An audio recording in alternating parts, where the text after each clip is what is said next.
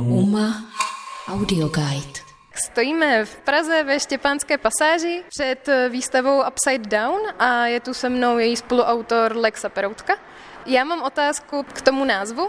Upside down. Vidíme, že hlavy se otáčí až do té polohy, že se dostanou vzhůru nohama, ale to je, dejme tomu, povrchní si myslet, že by to bylo jenom v tom. Tvoje vlastně práce se obecně týkají nějakého uh, sociálního kontextu, sociálně kritického kontextu, takže se chci zeptat, uh, jak vlastně vznikla celá ta práce nebo ta idea toho projektu a proč se tomu vybral tady ten název. Tak eh, jak si vlastně řekla, tak eh, ta vizuální stránka této instalace se pohybuje na víceméně abstraktní úrovni. Ten název to napovídá a vlastně i ten doprovodný text mluví podobně. Tam teda více cituje ta, ta společenská témata, se kterými dlouhodobě pracujeme. To je vlastně i důvod naší spolupráce, že pracujeme ve dvou a každý máme trošku jiný kontext za sebou a snažíme se ho sjednotit. V tomhle případě tady pracuji s takovým vlastně primitivním grillem, už jsme ho vlastně jednou použili v takovém primitivním cinema, což bylo Dharma karusel na čtyřech dnech pohybu. Tam se vlastně promítají takové jako primitivní formy prezentací, které mají trošku co společného právě s, s azijskou, nebo v tomto případě spíš jihovýchodní Azií, eh, s kulturou tohoto prostředí a s tou vizuální prezentací a společenskými ideemi. To upside down, abych se k tomu vrátil, tak eh, na jednu stranu cituje teda tu fyzickou abstrakt, materiální svět. Naše práce vlastně jakýsi překládá jak sociální jakoby tématy v vozovkách do takové ty jako totálně materiální formy. Upside down jako je trošku naše jakoby, reakce na společenskou situaci, která se tak jakoby mele sem a tam. Jo? Tady vlastně není možné uchopit tu realitu nějak pevně, protože ještě ani na té větší úrovni, nejenom ty naší lokální, není nějaká pevná pozice, za kterou by se lidi postavili, řekli si, tady se něco děje, tady s tím něco uděláme, a, aby to vedlo k nějakým jakoby, vě, další transformaci společenské. Naopak se s tím spíš jako vyrovnáváme a popisujeme to, co se děje. No. To je vlastně i v tomto případě. To je taková jakoby materiální hra jako s tím sociálním tématem. Tato instalace je jako taková jako melodramatická, tady ta hlava, prostě, která, ty hlavy, které se postupně dotýkají, ty, jakoby v tomto případě to není zemina, ale mohla by to být zemina, mohla by to být nějaký další jako zemní materiál, přízemní materiál. To prostě o, jakoby odpovídá tomu, jak, je, jak to jakoby jde s náma nahoru dolů, jako neustále a vlastně to spíš jakoby ta, ta, ta společnost samotná. Jo. To je jen takový jako, jako, jako exemplární příklad toho.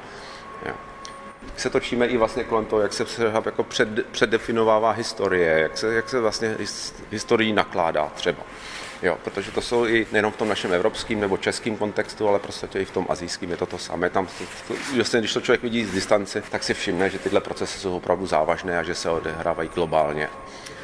Já se přiznám, že když jsem to poprvé viděla, tak to na mě působilo hodně intenzivním, ale zároveň trošku deprimujícím dojmem. Právě i tím, že jednak ty hlavy se otáčí hodně pomalu, je to takové drama, ale zároveň tím listím a těmi padajícími vlasy, tak mi to připomínalo takový jako blížící se zánik něco, co už se nějakým způsobem rozpadá ten vizuální jazyk, jak, jak, to, jak to popsala, je v podstatě ten jazyk, se kterým takhle cíleně vlastně pracujeme nám o takovouhle jakoby trošku absurditu a trošku jakoby si způsobem ne depresi, ale takovou jakoby tu tíhu té skutečnosti jakoby jde. Pro nás ta realita, ta současná realita i ta diskuze v rámci toho uměleckého provozu nebo širší veřejnosti, politika, překonfigurování v podstatě Evropy, vztahů v Evropě a podobně. Takže to je na, té abstraktní úrovni to vypadá, že to je prostě něco jako ne jako boží mlíny, ale jako, že nějaký takový jako velký stroj, který jede a vlastně je to i odkaz vlastně na tu minulost, protože té historicky se tyhle ty procesy vlastně odehrávaly a my teďka máme šanci v podstatě naživo vidět. Jako jo, tak my, jakoby dostat to na takovou tu polohu, kde kde vlastně ani nevzniká nějaké očekávání. Takhle se prostě to vlastně jede furt dál dokola, že jo? tam není překvapení. No, ten proces je pomalý, no, tak jako vše, vlastně všechno, až na to, až na to, to zrychlené mediální prostředí současnosti. Já si myslím, že to ještě umocňuje ten zvuk. Já jsem přemýšlela nad jo. tím, jestli byl záměrný nebo jestli vzniknul jako druhotně díky té instalaci, ale takové to skřípění je hodně intenzivní pro mě teda.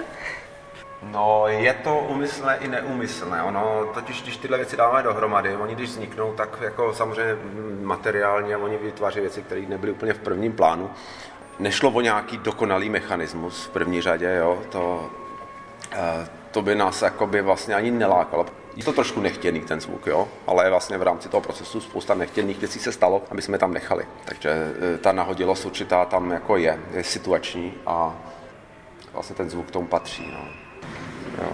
Takže předpokládám, že tady ta oplešatělá figurína měla mít původně vlasy jako ano. tam ty dvě.